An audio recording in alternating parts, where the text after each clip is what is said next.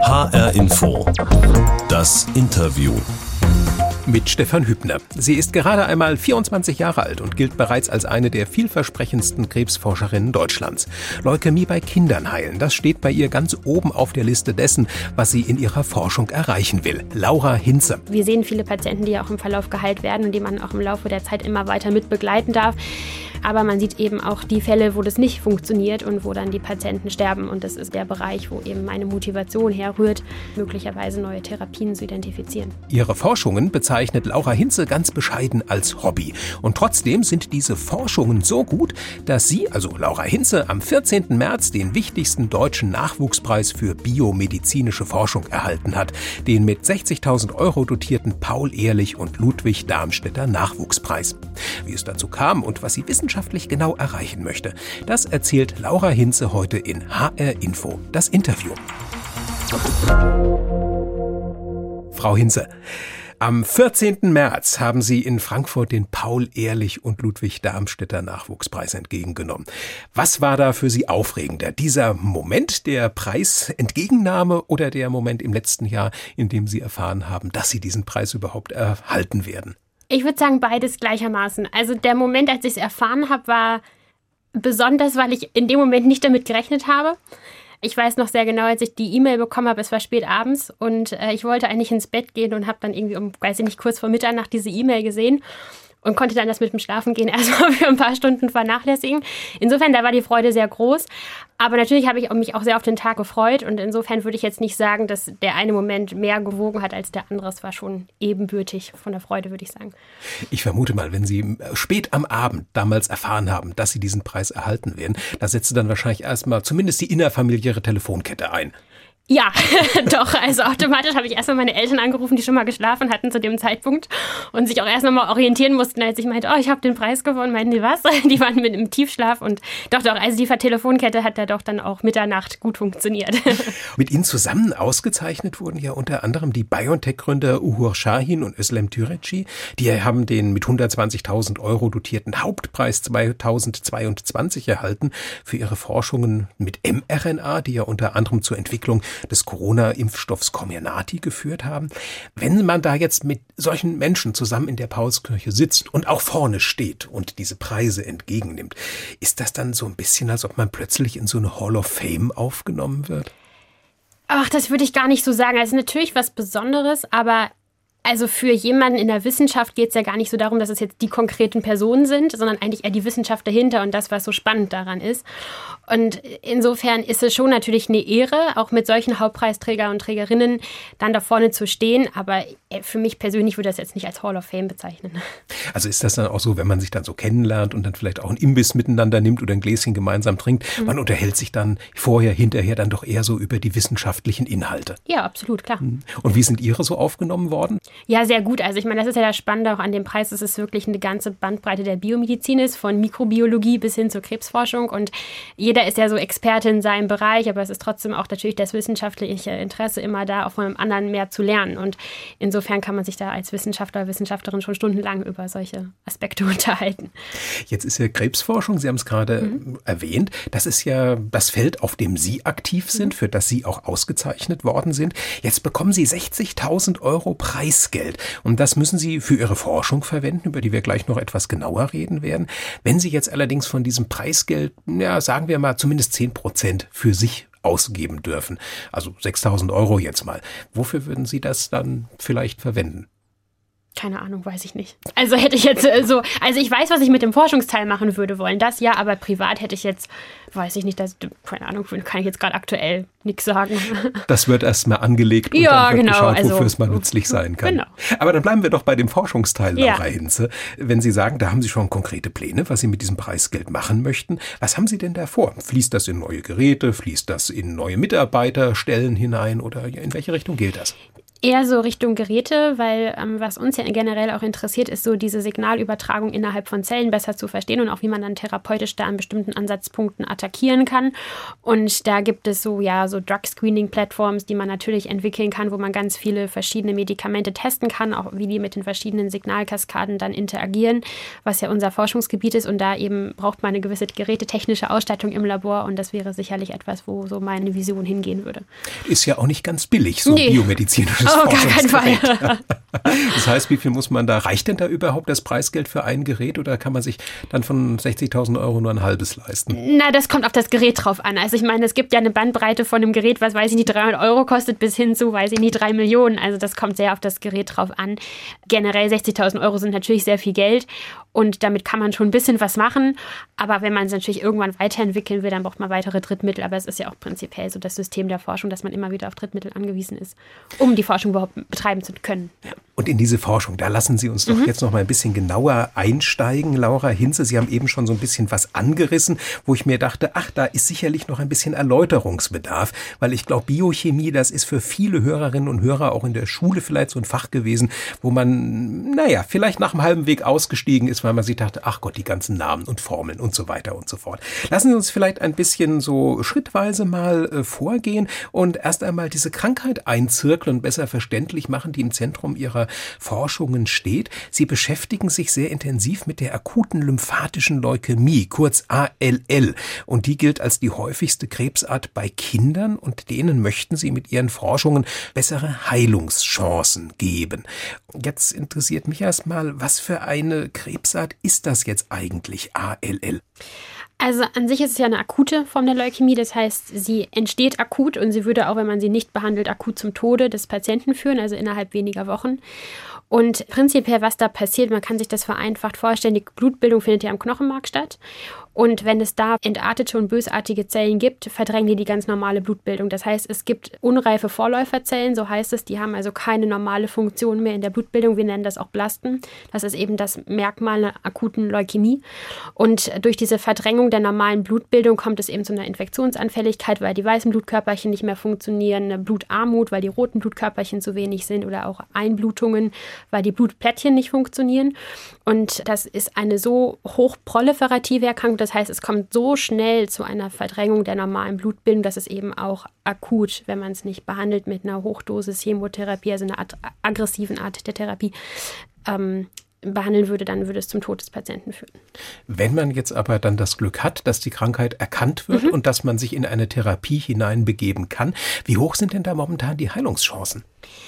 Also das kommt sehr auf den Typ der ALL an. Also erstmal bei einer akuten Leukämie kann man ja auch nochmal verschiedene Unterformen äh, unterscheiden und dann bei der ALL gibt es auch nochmal verschiedene Subtypen und das ähm, hängt dann auch wieder davon ab, was für bestimmte genetische Merkmale diese Leukämie hat.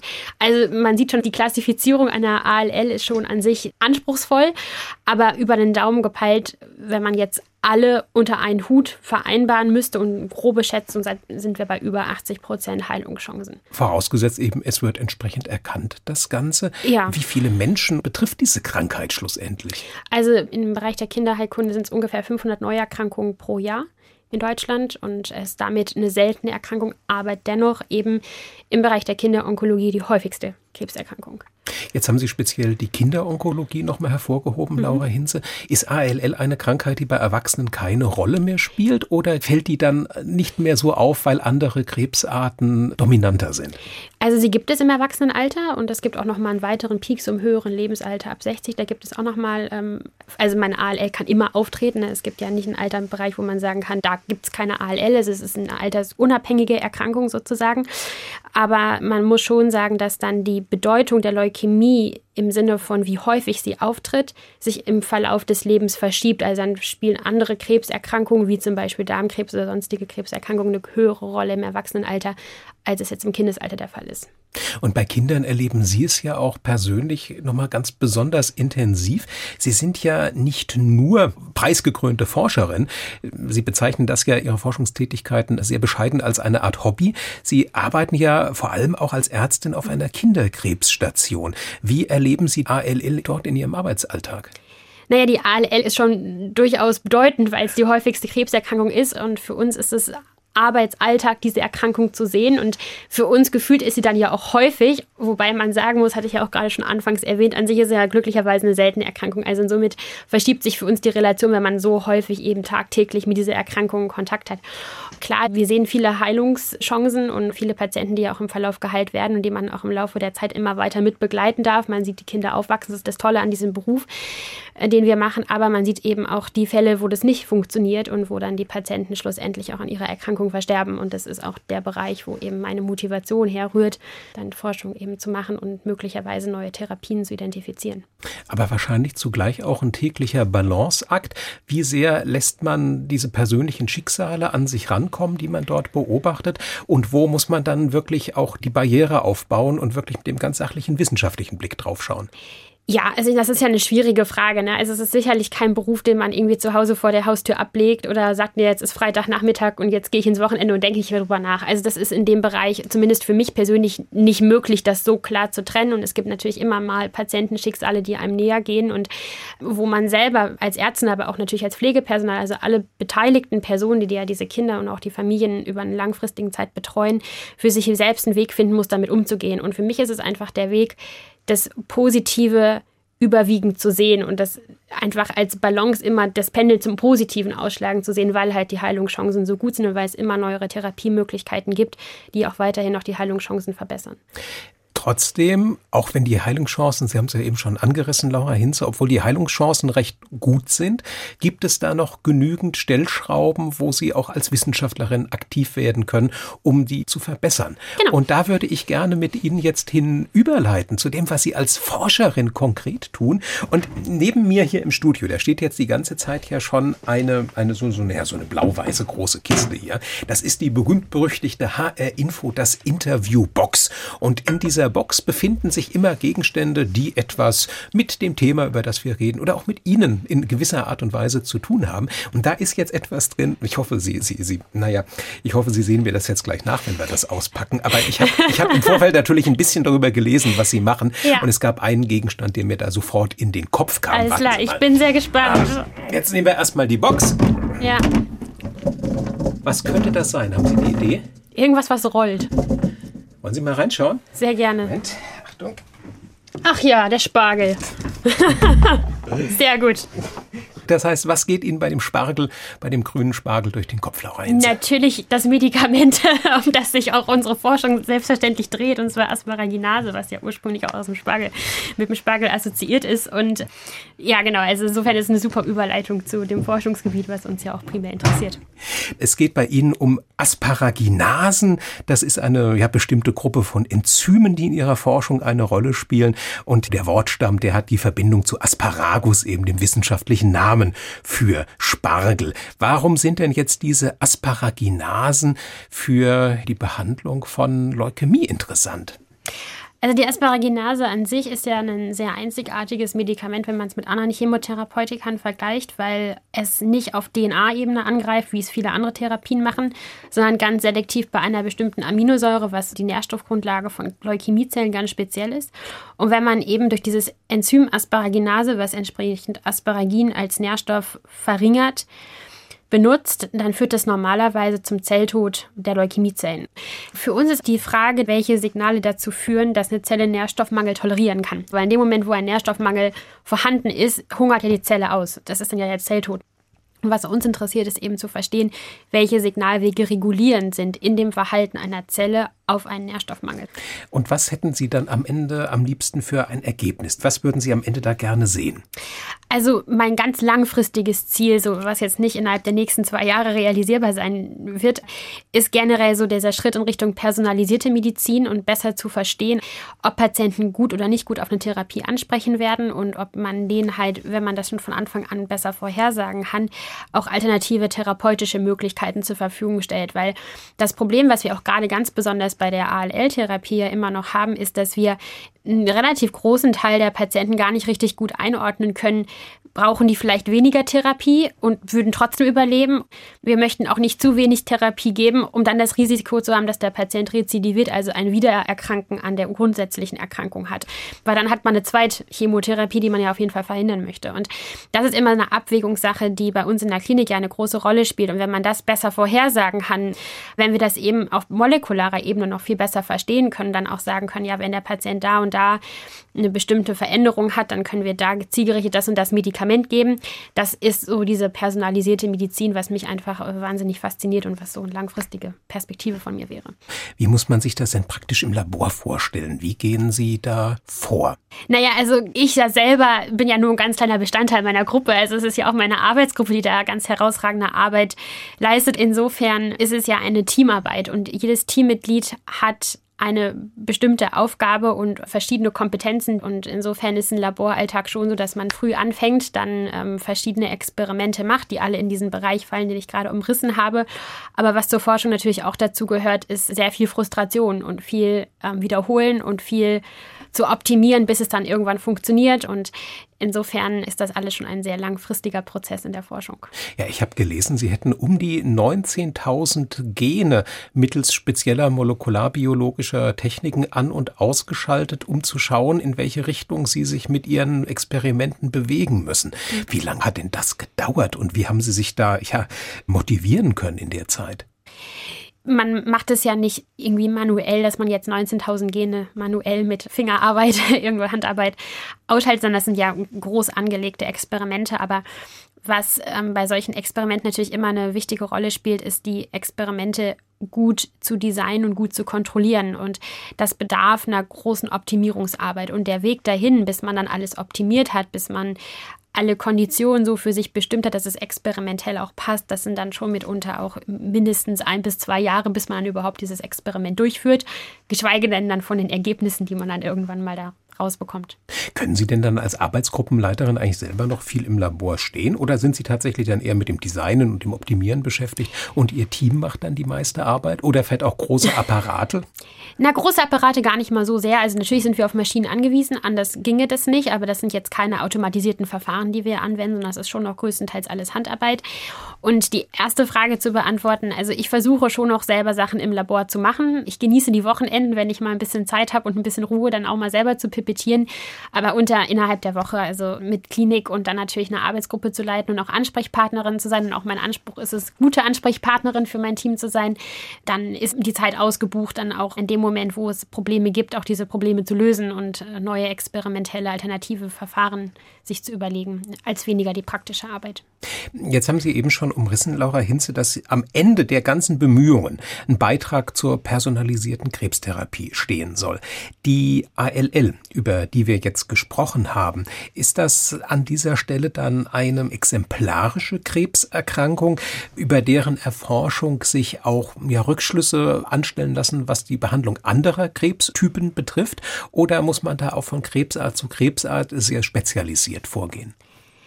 Das ist sehr unterschiedlich, in was für einem Bereich der Forschung man unterwegs ist. Aber das Spannende bei unseren Arbeiten ist, dass wir eben gesehen haben, dass dieser Signalweg, für den wir uns interessieren, auch scheinbar in einer unabhängigen Krebsart eine sehr entscheidende Rolle spielt. Und das ist eben der Darmkrebs, wo wir ja auch gesehen haben, dass Darmkrebszellen, die eigentlich biologisch ja nun eigentlich nichts mit Leukämien zu tun haben, ähnlich reagieren und ähnlich auf diesen Nährstoffmangel reagieren, wie das auch bei Leukämiezellen der Fall ist. Und Insofern ist es schon interessant, ein Modellsystem zu entwickeln, was auch über die krebsspezifischen Grenzen hinweg anwendbar ist und natürlich da verschiedene Modellsysteme auch zu haben, um weitere Arbeiten durchführen zu können.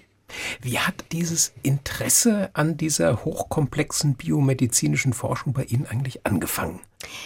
Als ich angefangen habe, Medizin zu studieren, habe ich ehrlicherweise nicht mit dem Gedanken gespielt, zwangsläufig zu forschen, weil gerade der Chemieunterricht zu meinen Schulzeiten nicht unbedingt so mein Lieblingsfach war. Und erst im Rahmen meiner Doktorarbeit habe ich dann vor der Fragestellung gestanden, mich eben für eine experimentelle Arbeit oder gegen eine experimentelle Arbeit zu entscheiden. Und ich habe mich dafür entschieden, weil ich damals für mich gesagt habe, ich möchte nicht etwas ausschließen, was ich nicht so richtig gut selber einordnen kann, richtig gut fassen kann. Und dann habe ich in einem Labor angefangen und als Medizinstudentin ist es gar nicht so einfach im experimentellen Labor mit so wirklich Forschung. Das sind schon verschiedene Welten, die man auch erstmal so für sich lernen muss. Also zumindest ging es mir so.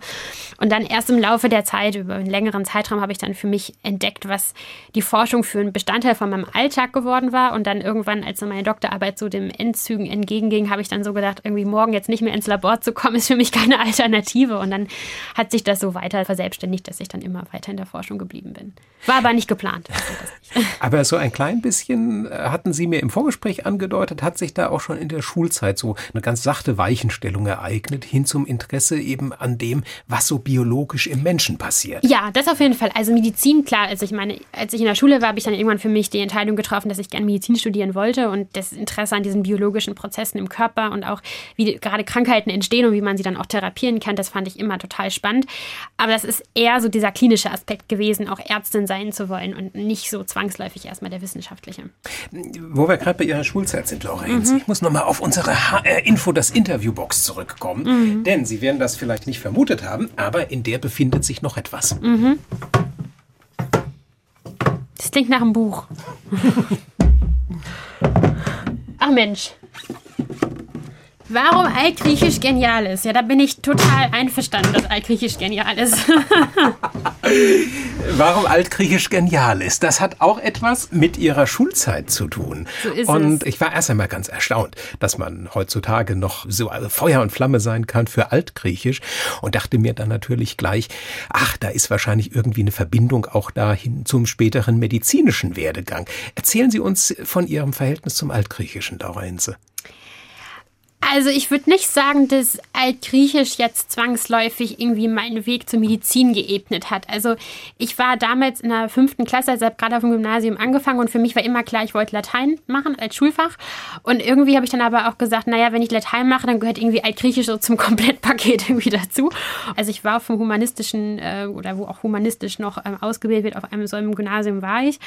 Aber das war nicht so ganz einfach mit den Altgriechisch-Kursen, weil es nicht so viel Nachfrage gab und dann gab es immer immer nur in bestimmten Jahrgängen Altgriechisch-Klasse und so. Und dann war ich als Quereinstieg quasi in der Klasse unter mir, um trotzdem Altgriechisch machen zu können, weil ich das unbedingt machen wollte.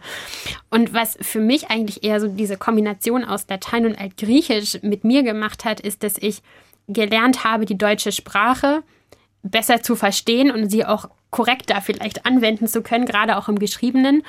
Und was äh, nicht Griechisch zwangsläufig, aber vor allem Latein, ich hatte Latein-Leistungskurs, ähm, ist die Rhetorik. Und rhetorische Stilmittel bei Reden und so, das fand ich im Lateinischen immer total faszinierend, äh, wie das so die großen Redner der Antike konnten. Und das war also eher so dieses Febel, was ich da hatte, und aber nicht zwangsläufig Richtung Medizin, was natürlich nicht bedeutet, dass es mir nicht geholfen hätte, weil gerade die ganzen Fachbegriffe in der Medizin kommen entweder aus dem Lateinischen oder aus dem Altgriechischen. Aber ich würde das schon so ein bisschen separat betrachten. Wobei, wenn Sie jetzt über Rhetorik sprechen, Laura Hinze, mhm. ich könnte mir vorstellen, wenn Sie jetzt auf Station arbeiten und Sie haben es mit Eltern von Kindern zu tun, die sich vielleicht erst einmal damit jetzt äh, arrangieren müssen, dass Sie es jetzt eben mit einer sehr jungen, aber dennoch sehr kompetenten Ärztin zu tun haben, dass Ihnen da so das Interesse an Rhetorik und die Fähigkeiten, die Sie sich dazu erworben haben, dass das Ihnen schon äh, helfen kann, Ihre Frau zu stehen und den Eltern dann wirklich deutlich zu signalisieren, hier bitte unterschätzen Sie mich nicht. Also ich muss sagen, so eine Situation, dass man mich im klinischen Kontext unterschätzt hätte oder meine Kompetenz aufgrund meines Alters in Frage gestellt hätte, habe ich bisher zum Glück nicht erlebt. Insofern habe ich dieses rhetorische Stilmittel nie benutzt. Was viel relevanter ist im klinischen Alltag, ist ja behutsam solche Gespräche zu führen, gerade wenn es auch um schwerwiegendere Diagnosen geht oder auch ähm, wenn es um die Frage nach Prognosen geht und so weiter.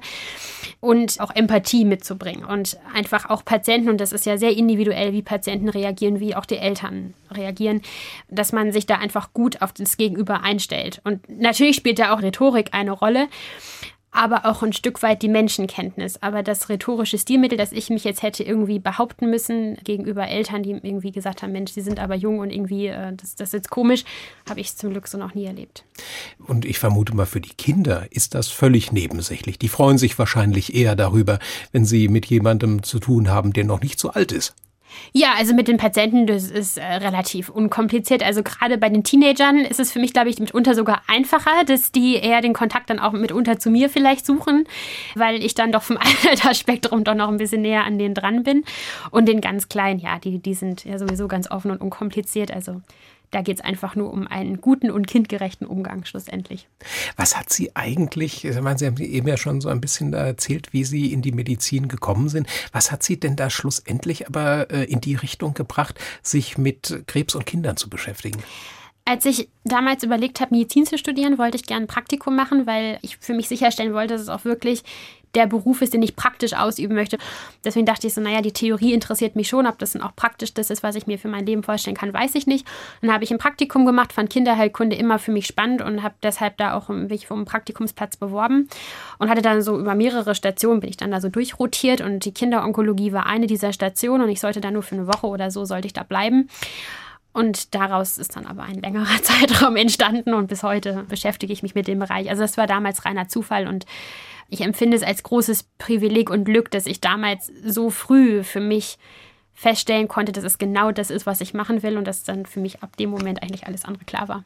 Ich habe jetzt in Gesprächen mit anderen Wissenschaftlerinnen immer wieder gehört, dass man entgegen aller positiven, anderslautenden Meldungen es heutzutage als Wissenschaftlerin doch immer noch schwerer hätte, als es bei männlichen Fachkollegen der Fall ist. Haben Sie das auch so erlebt, Laura Hinze?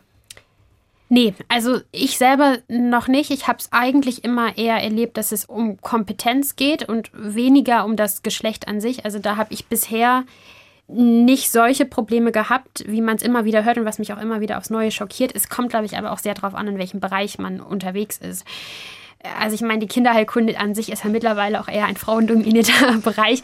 Insofern kann es auch daran liegen, dass das vielleicht in dem Kontext auch nicht so eine große Rolle spielt. Jetzt greifen bei Ihnen ja Hobby und Beruf, um nochmal mhm. zu diesem Vergleich zu kommen, Forschung, Hobby, Kinderstation, Beruf. Diese beiden Welten greifen bei Ihnen ja jetzt schon sehr, sehr eng ineinander. Was bleibt denn da übrig, wenn man abseits von Hobby und Beruf sich so in Ihrem Leben umschaut? Also womit könnte ich Sie zum Beispiel glücklich machen, wenn ich Ihnen jetzt zum nächsten Geburtstag einen Gutschein für irgendeine eine schöne Freizeitaktivität schenken wollte. Also ein Gutschein für eine Freizeitaktivität, ich weiß nicht, ob das jetzt so unbedingt mein Glücksgefühl erhöhen würde. Äh, Womit hätte ich denn bessere Chancen? Ach, gar nichts Materielles. Also für mich ist es wirklich die Zeit mit Freunden und Familien. Also das ist wirklich für mich eine wertvolle Zeit, weil das ist etwas, wo ich gut für mich abschalten kann und wo ich für mich auch den Ausgleich finde auch mal über was zu reden, was nicht mit dem Beruf zu tun hat und ähm, mal für mich auch Abstand zu gewinnen. Und deshalb die Freizeit, die ich habe, neben der Forschung, die natürlich einen großen Teil meiner Freizeit auch einnimmt, ist das so das, wo ich sagen würde, es bedeutet mir sehr, sehr viel. Ich könnte mir vorstellen, mehrere Preise haben Sie mittlerweile schon. Also nicht nur den Paul-Ehrlich und Ludwig Darmstädter Nachwuchspreis, sondern ich glaube noch sieben andere, wenn ich richtig nachgezählt habe. Sie haben tolle Forschungserfolge und Stipendien vorzuweisen. Ich könnte mir vorstellen, dass Ihnen da manchmal so durch den Kopf geht. Ja, das hat schon so ein bisschen so was Kometenhaftes und hoffentlich geht es jetzt nicht zu schnell. Haben Sie da manchmal Bedenken, dass Sie verglühen könnten, wenn Sie nicht auf sich aufpassen? Nee, habe ich nicht, weil ich glaube, dass es als außenstehende Person anders wahrgenommen wird als für mich selbst. Also ich habe das natürlich durchaus wahrgenommen, dass ich diese Preise gewonnen habe. Das ist nicht ganz spurlos an mir vorbeigegangen, aber ich sehe das als Anerkennung und als Erfolg und als Motivation weiterzumachen. Aber es ist nicht so, dass ich sage, jetzt habe ich ja das und das gewonnen und jetzt habe ich irgendwie Sorge weiterzumachen oder dass ich mich nicht mehr weiter motivieren könnte, sondern es ist eigentlich für mich das Gegenteil.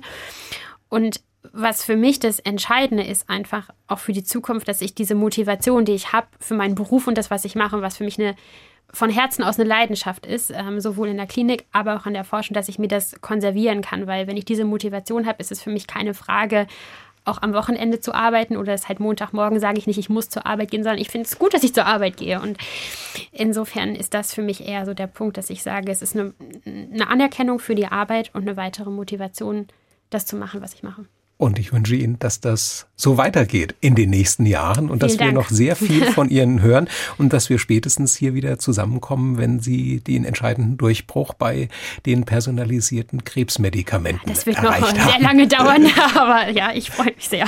Vielen Dank, Laura Hinze, Ärztin und Krebsforscherin von der Medizinischen Hochschule Hannover, Trägerin des Paul-Ehrlich und Ludwig Darmstädter Nachwuchspreises 2022.